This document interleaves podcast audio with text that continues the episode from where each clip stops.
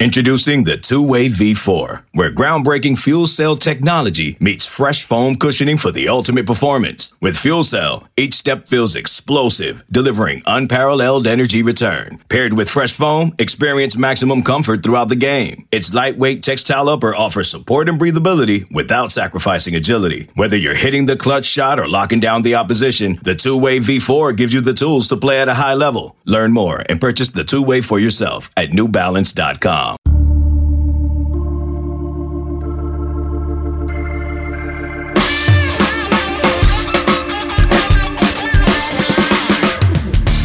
Hello, what's good? It's a 24 7 sports football recruiting podcast. My name is Blair Angulo. I hope everyone had an amazing weekend. If you're listening to us in an article on 24 7 Sports or on a message board on 24 7 Sports, remember you can get this podcast the moment it comes out. So please subscribe wherever you get your podcast. If you've got a recruiting question and you want it to get answered on a future mailbag episode and edition on this podcast, leave a five star Apple podcast review with your recruiting question. On today's show, we're going to be joined by national recruiting analyst Greg Biggins to discuss Alabama's big weekend, Ohio State going out to the state of Georgia for a big time defensive back. We're going to touch on Pac 12 recruiting. There's a lot of activity over the last few days, and we're going to break down what he likes on his In N Out burger. So let's get to it. Here is the kickoff. And what better way to kick things off than with Greg Biggins? He's a national recruiting analyst for 24 7 Sports and friend of the show, Greg Biggins. Greg, how are you doing?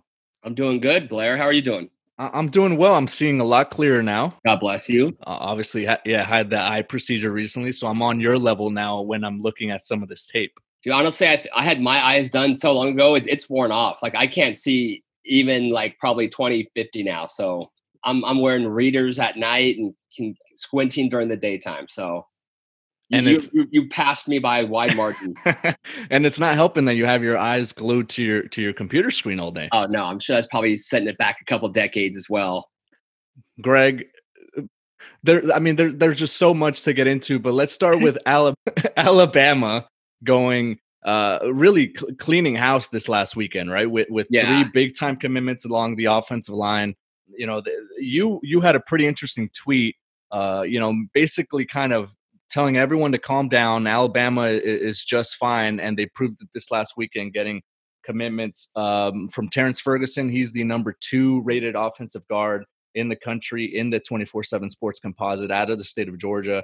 And then they got Tommy Brockermeyer and James Brockermeyer, the brothers out of the state of Texas. And, and now they are now number two in the team rankings. Yeah, no, it's freaky how good Alabama is. And I think I saw a stat. It's not, it's not a it's not a new stat, but just it's eye popping when you hear. It. I think they finished with the number one class in the country, like what eight of the last ten years, if I'm remembering that stat right. I think it's ten. So they've had they have ten recruiting titles eh, over the last twelve or twelve or thirteen years. That's that's absurd. So I mean, there was a time. I mean, I guess I guess if you're a, a Bama fan, you're so used to you know seeing them get whoever they want that when they saw Ohio State, you know, kind of rolling and Clemson rolling. But uh, I mean, if you're a Bama fan, it must be nice. It's got to be good to be the king. Where you're kind of stressed out a little bit, you don't know what's going on, and all of a sudden, just boom, boom, boom, and these guys are getting. And I know you got, uh, you know, our, our our boy Tim Watts coming in later with some knowledge, but JC Latham, I remember, I think I took a picture. I don't know if I sent it to you, Blair, but at the Future 50, where I saw Tommy and, and James Brockermeyer, they're all there. I've never seen a kid look like James, James JC Latham, except for Tyron Smith and they, they just they're just built differently. And I said, here's why West Coast football is down and football in the South is, is buzzing and doing so well. It's because guys like that. And it was a picture of him just walking around, and you know they're just they're just freaks. You, you have JC and Tommy, the top two tackles. And I didn't really even know James Brockermeyer that well until we saw him, and he won almost every single rep at Future 50. Obviously, number one rated center, and then Terrence Ferguson, like you mentioned, the number two, number three guard nationally with a with a ton of potential and a ton of ability, a top 100 player, top 50 player nationally. So, Bama offensive line are not done yet. Um, they have room probably for another elite elite guy, and like I said, man, it's got to be good to be the king. Yeah, let's throw it over to Travis Reier.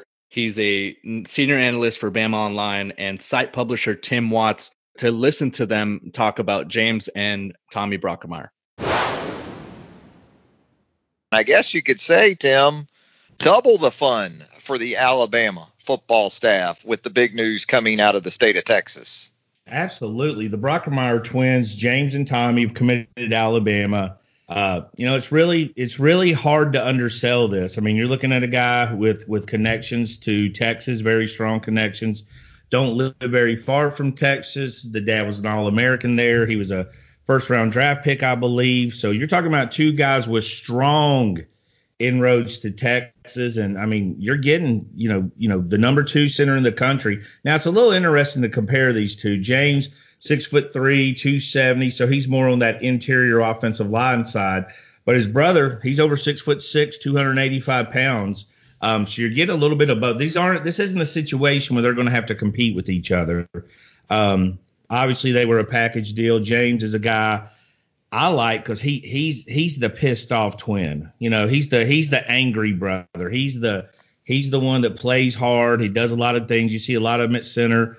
When uh, his brother uh, Tommy went down last year to uh, injury, James popped in over there at left tackle and locked down that end. Did a terrific job. A player who loves to latch on to guys, drives them. I mean, he will take them to the bus, gets to that second level, can pull, quick snap guy. Uh, excellent prospect in his own right. I believe we got him number two in the country uh, as center, and I think a composite has a number one. So excellent prospect in his own right. And of course, Tommy, uh, you know, top top five consensus composite player. Big guy moves well. His sophomore film is some of the best you'll see. Just a totally dominant guy, and uh, set out last year with a shoulder injury, but is expected to be back this year. Yeah, I guess similar to Kendrick Blackshire a couple days ago. Uh, impressive to see where Tommy Brockermeyer still sits in those composite rankings and among the very best offensive tackle prospects in the country, Tim, when you do consider that injury, just like Blackshire with the knee injury that kept him out a year ago. Yeah, these guys, they're workhorses. Uh, you know, the family gets it, a good family, a hard working family. Um, you know, you can't say enough. This Alabama, if you look back at April, maybe March, there was a lot of panic uh, from Alabama fans. We told them to be calm, be patient. You know, they were trying to get, uh, you know, Dr. Ray and Belou's system set up. They were trying to figure out how to handle this. I mean, they, they were still probably holding out hope that there was going to be camps. And when there wasn't, you've seen that momentum carry. But you know, tip of the hat. Karl Scott did a fabulous job last year, especially in Texas, and um, for him to go in here and land the Brockermeyer twins is a big deal. Kyle Floods definitely has to get some credit. Uh, very heavily involved. Um, you know, worked with them on the, you know, Alabama does, does the area position, and both of these guys tag team. Of course, Saban always plays a huge role, but just a tremendous effort by Karl Scott and Flood.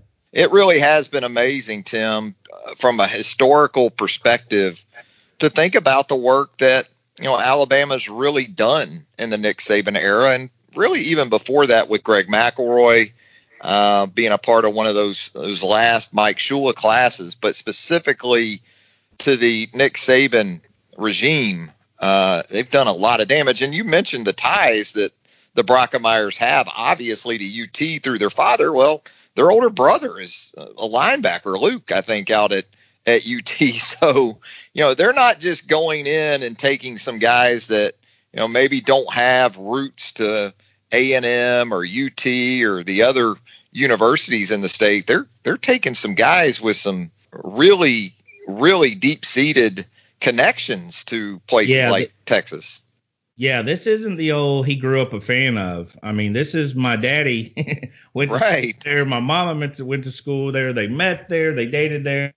My brother goes there. This would be like very similar had Alabama lost Brodie Croyle in a lot of ways. A really highly recruited guy. Mm-hmm. Had his sister up there. His dad had played there the whole nine yards, and um, that that would be the equivalent.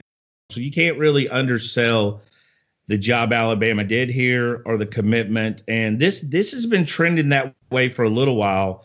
The uh, no visit uh, situation we have right now probably hurt Alabama to make it go a little bit further. Because if you remember early in the process, these guys set up an official visit for James without Tommy, and Tommy was coming on an unofficial visit. Then they had Tommy coming on official, and they had James coming on a unofficial. So they, they were, were going to work it They were going to yeah. pretty serious about coming and seeing, and and uh, they're pretty serious about Alabama. Tremendous job. Moves Alabama's class in the top five. The uh, numbers haven't been calculated. I believe this puts them at number two, which wow. Travis, it wasn't very long ago when they were 64th or something. And, oh yeah, yeah. It it it seems a long time ago, but it really wasn't that long ago when it was just Deontae Lawson sitting out there by himself, like, hello, is this yeah. thing on? He's the only one in the class by himself. and a couple of five stars at the offensive tackle position now, uh, very much uh, in play. But it's it's been a really good run elsewhere too. I mean, this is a solid reign of four and five stars that we're seeing here in the last couple of weeks. So those were our friends Travis Reier and Tim Watts over at Bama Online. Make sure to check out their podcast as well. We'll be right back here on the 24/7 Sports Football Recruiting Podcast. This episode is brought to you by Progressive Insurance. Whether you love true crime or comedy, celebrity interviews or news, you call the shots on what's in your podcast queue. And guess what? Now you can call them on your auto insurance too with the Name Your Price tool from Progressive. It works just the way it sounds you tell Progressive how much you want to pay for car insurance, and they'll show you coverage options that fit your budget. Get your quote today at progressive.com to join the over 28 million drivers who trust Progressive. Progressive Casualty Insurance Company and Affiliates. Price and coverage match limited by state law. We are back here on the 24 7 Sports Football Recruiting Podcast, joined by Greg Biggins. He's a national recruiting analyst for 24 7 Sports. You can follow him on Twitter at Greg Biggins and you just you just had yourself some in and out, my guy. What what's so you're you're Californian through and through. What what's what's your in and out order? So it, it's actually in the living room. I'm, I'm I, I, put the in and out on hold to get this done. So if we want to go ahead and move this along here, Blair, it's, it's getting cold at this week. no, my, my order. It's honestly it's pretty basic. It's nothing. It's nothing off the secret. You know, on the secret menu. It's just double double ketchup, lettuce, pickle. And then I just go with the basic fries, well done, and uh, you know the, the regular fries a little kind of soft, a little too healthy for me. Well done, makes them a little, little crispier, and I'll go with the chocolate shake if I'm feeling, you know, if I'm feeling, uh, you know, like I need a little something, something. But uh, no shake tonight, just a burger and fries. So you pass on the onions. I do. I do. I pass on the onions. I just I'm not an onion guy. I, I do. I do like onion rings, but I don't like onions by themselves without the nice, healthy batter surrounding it. Well, have you tried the grilled onions? I have it. To me, it's still an onion. I just can't get behind it. What about the whole grilled onion? No, Blair. No onion.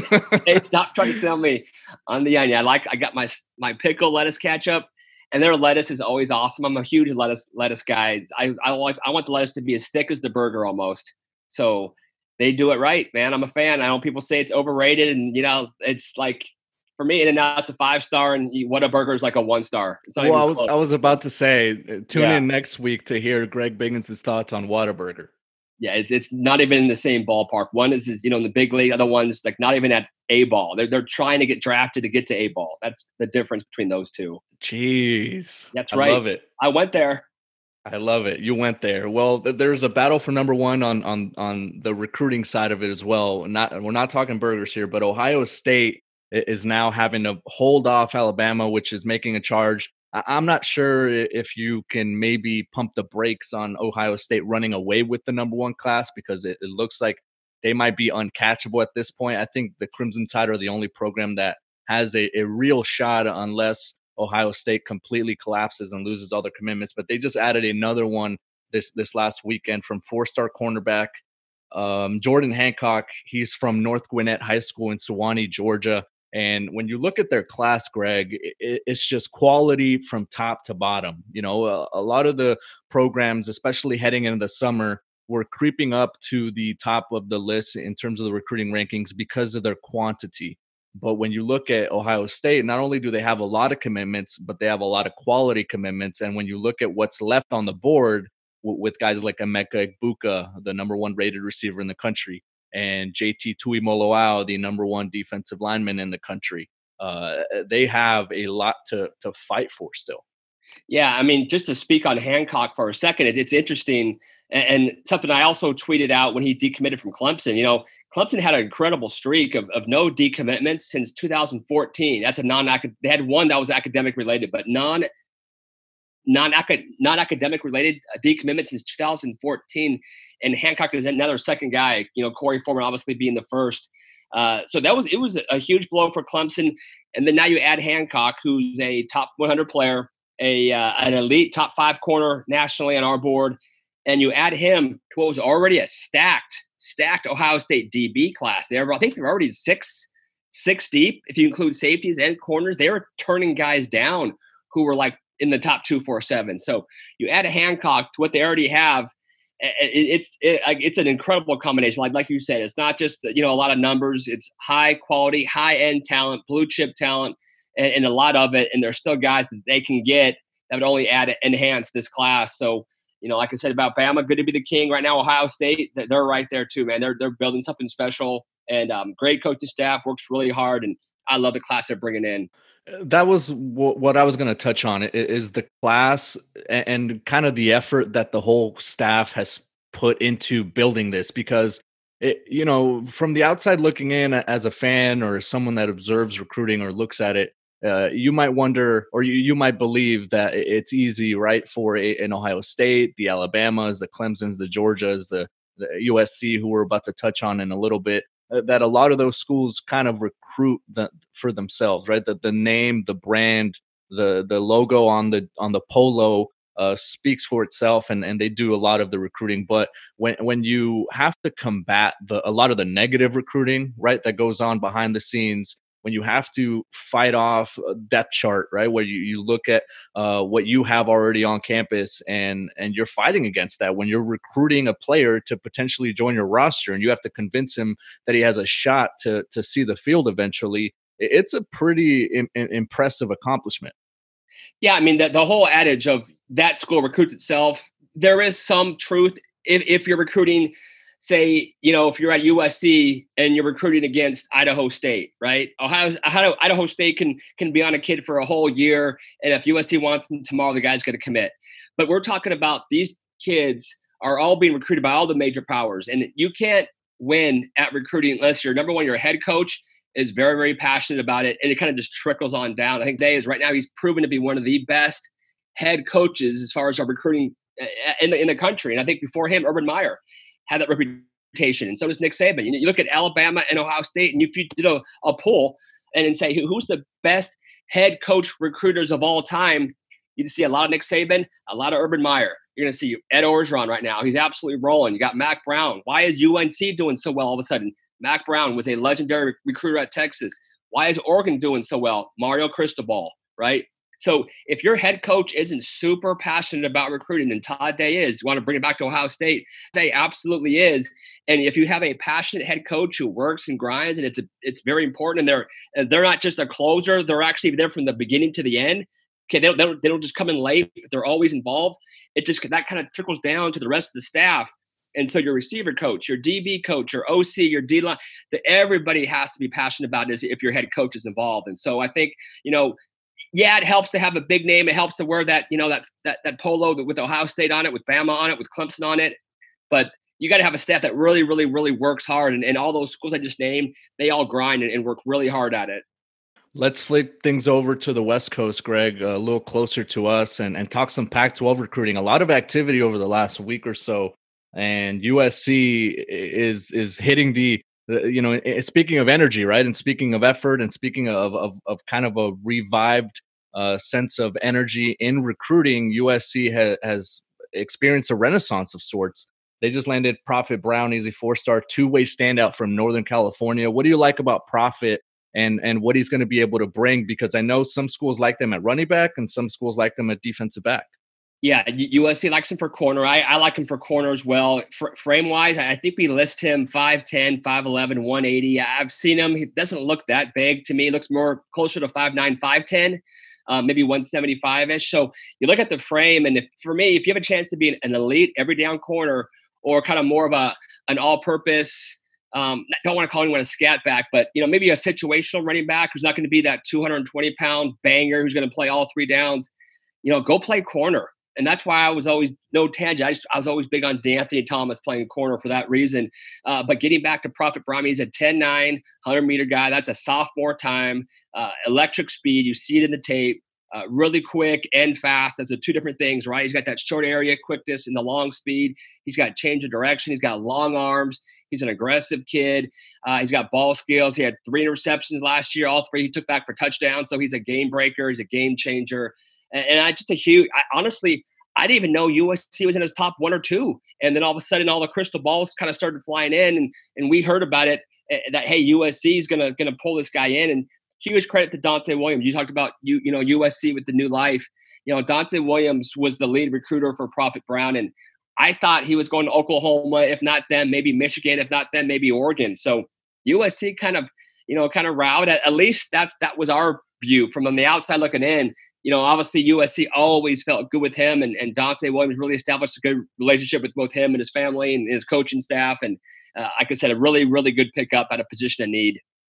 Yeah, Donte Williams, and and he's been very active on social media with the hashtag Take Back the West, right? And and I think that's what USC is aiming to do. And it's nothing really subtle when you are fight, not only fighting Oregon for the top spot in the Pac-12 rankings, but I think it, it, transcends that, and they're going beyond that and trying to take back the West in terms of keeping some of the top prospects closer to home and, and keeping them in state in the Cal in in, st- in the state of California. I know Prophet Brown, like you mentioned, Oklahoma was up there for him, so. Uh, I think there's a, a, mixed message there that they're sending, and they want to make it clear that they uh, are, are here to stay. And now I think they have to back it up on the field once we we do get some football. I think they have to take that next step on the field to be able to you know keep that momentum that they're building in, in recruiting. Uh, Chris Trevino, who's uh, a friend of the show as well, and, and over at USCFootball.com, he had a, a pretty interesting tweet that I wanted to bring out. So Prophet Brown's the sixth prospect that Donte Williams has landed. He's he's the fifth one that he's primary on, and and and he has another one that he's a secondary recruiter on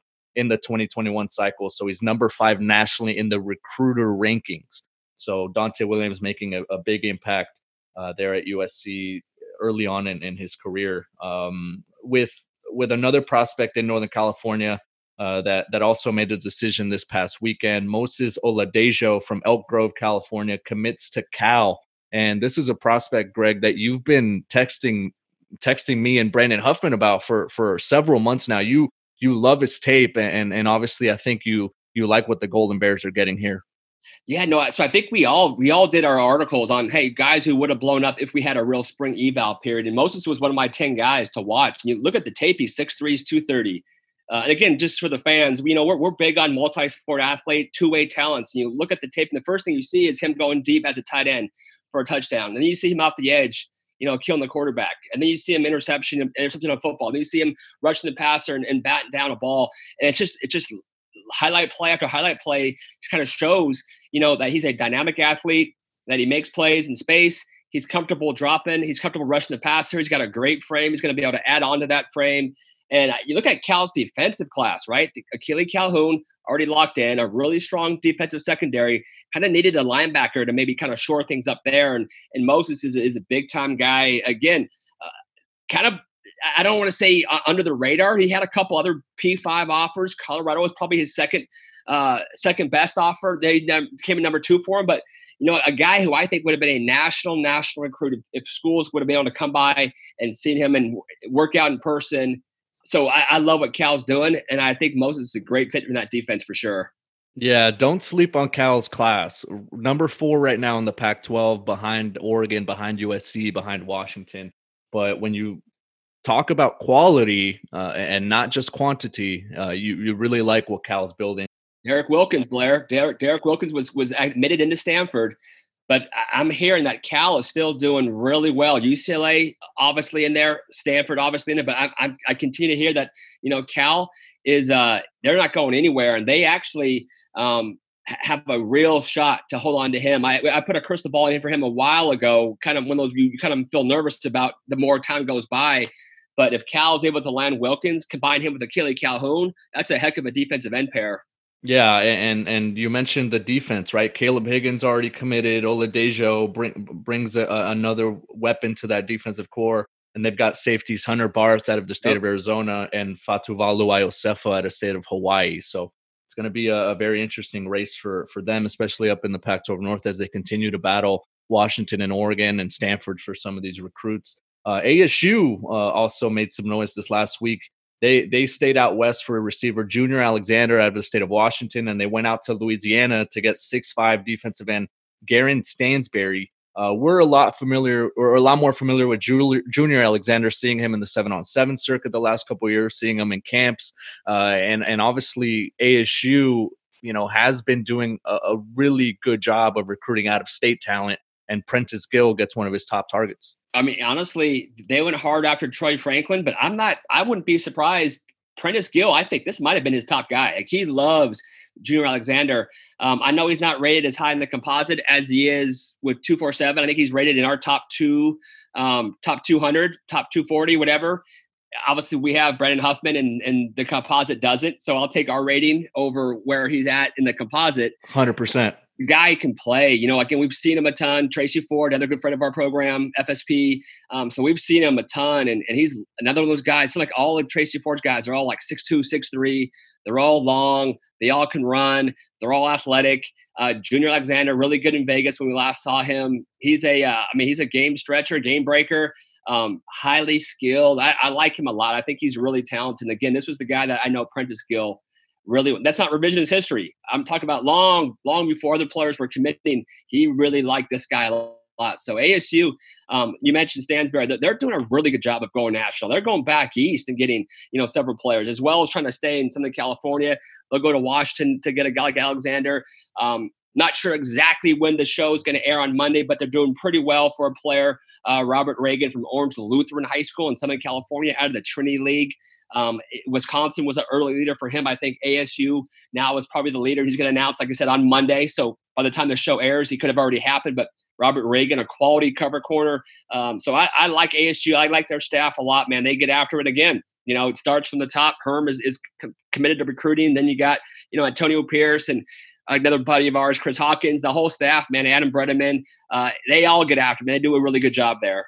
And staying in the Pac 12, Stanford also picked up a commitment. It was only their fifth in this class. And obviously, the Cardinal move at a different pace than a lot of the other programs, given the academic uh, process uh, up in Palo Alto, the, the Stanford ad- admissions. Uh, you know, protocol and whether or not you get admitted into the school and, and whether they're able to even take a commitment. Uh, and they don't offer as many prospects as, as a lot of the other programs as well. So uh, but they get Mitch Leigber, who I know a lot of Pac 12 schools liked and, and wanted. And, and this was a prospect that, uh, similarly to a lot of others that we've touched on, would have seen, I think, his stock rise considerably had we had a traditional spring eval period. Yeah, no, just a great all around football player. I think he had almost a thousand yards rushing, another, I don't know, five, 600 yards receiving. You look at his safety tape, he's playing linebacker, he's playing safeties. Again, you're seeing pick sixes, you're seeing scoop and scores, you're seeing him come up and just kill people uh, and run support. So, Final Four: uh, Stanford, UCLA, Cal, Washington. It really came down to UCLA and Stanford. His mom went to UCLA, and and you know we've kind of been hard on UCLA in the past for not really being as aggressive, but they were extremely aggressive with Mitch. I mean, he was their number one priority at, at safety, and they recruited him. I'll, I'll be honest. I think they recruited him harder than Stanford did uh, it's just that Stanford degree, man, that Stanford lure of once you clear that admission, it's almost like, okay, I'm committing right now, which he, which he basically did. He got the word that he was cleared and then he committed like four or five days later. So uh, even though he, you know, like say grew up in a UCLA home, um, I think Stanford was his dream school. It's where he's always kind of wanted to go. And, and, uh, you know, I think one of the better all around football players, not just safeties, just a football player, period, on both sides of the ball in all of Southern California. Do do you feel like Stanford has the same pull that it had in, in recent years? Obviously, the results haven't been there on the field, and they had a, an exodus of, of sorts uh, uh, up on campus as well, with a lot of the pro uh, players leaving the program. Uh, it seemed like a, a, few years ago, a Stanford offer was a lot more automatic than than it is now, for for a prospect to just commit maybe on the spot or to just end the recruitment altogether. Yeah, so I, I, would say ask me after we see what Derek Wilkins does because I'm with you. Uh, this this was this is probably the first year. I think last year they they still had a, a, good solid top 25 recruiting class, right? But this year was kind of the first year where you just you don't see kids as excited in the past in terms of getting a Stanford offer. You don't see you know them you know grinding to get that application turned in right away. So this is the first year where you're kind of wondering, you know, the, the staff doesn't seem to be as aggressive going after it. And I don't just mean the guys they haven't offered. I mean the guys they have offered. You don't see hear the kids saying, "Yeah, they're recruiting me as hard as this guy and this guy." Just so this is the first year I'm kind of maybe starting to see that, but they go ahead and, and go get Mitch, right? Who UCLA was a, a much more aggressive than Stanford was. They still got him. So if Stanford still pulls in Derek Wilkins, who Derek flat out told me Cal and UCLA are recruiting him the hardest, if they are still able to get him just because it's Stanford, then we'll be able to say, you know what, Stanford is still, you know, Stanford. But if, if they lose Derek, again, Stanford was his childhood dream school. When he got cleared a couple weeks ago, man, he was fired up. At the same time, man, he loves Cal and he loves UCLA, and, and they've been more aggressive on him. So if Stanford loses Wilkins, if they do, it's going to be one reason. It's because they weren't on him as hard as his other two Pac 12 schools were. Yeah, I, I, feel like obviously with the crystal ball being a, a big, you know, component of what we do on, on the website at 24 7 Sports, uh, I, I just feel like Stanford isn't as automatic just put in the pick right away like it might have been a few years ago. So it's definitely an interesting one. And like you said, Wilkins could be an indicator of, of where things stand in, in that regard. Uh, Greg, before we let you go, there's another one out west that, that we need to touch on in, in the Pac 12. Owen Prentice, four star offensive guard, uh, turned down Stanford actually yeah, to, to yeah. stay closer to home to, to Washington. What what do you make of Prentice and and and the the job that Coach Scott Huff was able to do to reel him in for the Huskies? again, you know, huge props to Scott Huff, huge props to Brandon Huffman. You know, again, we ha- I think he's about 100 spots higher in our rankings than he is in the composite. Huff has seen him a ton of times. He's right there on the borderline of being a top 100 top 100 guy. Uh, this is a guy that Washington needs, and I've always said it. You know, Washington's probably had their heart broken by Stanford, maybe more than any other Pac-12 school. Maybe UCLA has as well, but Washington, man, they had a little run where every year it seemed like they'd, they'd have a, a Josh Garnett or a Foster Sarell or some in-state guy who was, you know, a Washington guy. We thought maybe going there, and all of a sudden, no, he's going to Stanford. So when Prentice got the word that he was cleared academically to go into Stanford, you know, we all talked to Huff, and it looked like okay, they'll probably get Prentice. Then all of a sudden, like you know what, he's going to Washington. And again, I think they were just a little more aggressive with them. Great job by by Scott Huff. Great job by Jimmy Lake and the rest of the staff there. And this guy's a this guy's a difference maker. He's a game changer. He's super, super strong, super physical, 6'3, 6'4, 290. Uh, he plays angry, he plays with an edge. And, you know, he's what Washington needs. He's what all these Pac 12 teams need. He's a, a difference maker on the offensive line where it matters in the trenches. And uh, so that was a huge pull for Washington to be able to keep him home. Yeah, not a big class in, in terms of numbers for them along the offensive line because uh, in, in, recent cycles, they've been able to reel in a really good group. They got Miles Murao out of Southern California last year, six six offensive tackle Roger Rosengarten. Uh, they went out to the state of Hawaii and and and uh, got Julius Buelow a couple years ago as well. I mean, this is a, a program that has been building and has been getting prospects that they can develop along the offensive line. So Owen Prentice adds adds to that group as well. Greg, go enjoy your uh, your onionless burger. Done. Yeah, I'm, I'm, salivating as I'm thinking about it. So always good talking to you, Blair. But uh, yeah, man, it's good. To, I'm glad. I'm glad we're done here. enjoy it. Enjoy the well done fries as well. That's uh that's my wife's staple as well. There we go. Cold well done fries. They're probably not as good, but well, at least you have at least at least you have the chocolate shake. Yeah, they tell the wife I said hello, man. It was always it was fun seeing her in Hawaii, and hopefully this year, if there is a another time for us all to go out there. But I'm out, Blair. Good talking to you. The 2021 Polynesian Bowl, Greg, will be out there. Um, so that's Greg Biggins here for the 24 7 Sports Football Recruiting Podcast. Thank you so much for tuning in and check back with us later this week.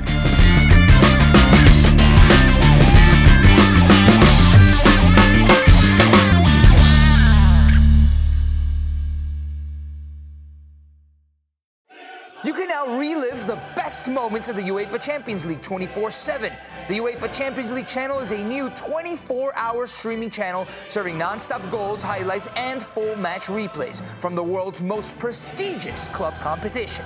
Reminisce on your favorite moments, legendary players, and brilliant goals with the UEFA Champions League channel, streaming around the clock on Pluto TV and the CBS Sports app.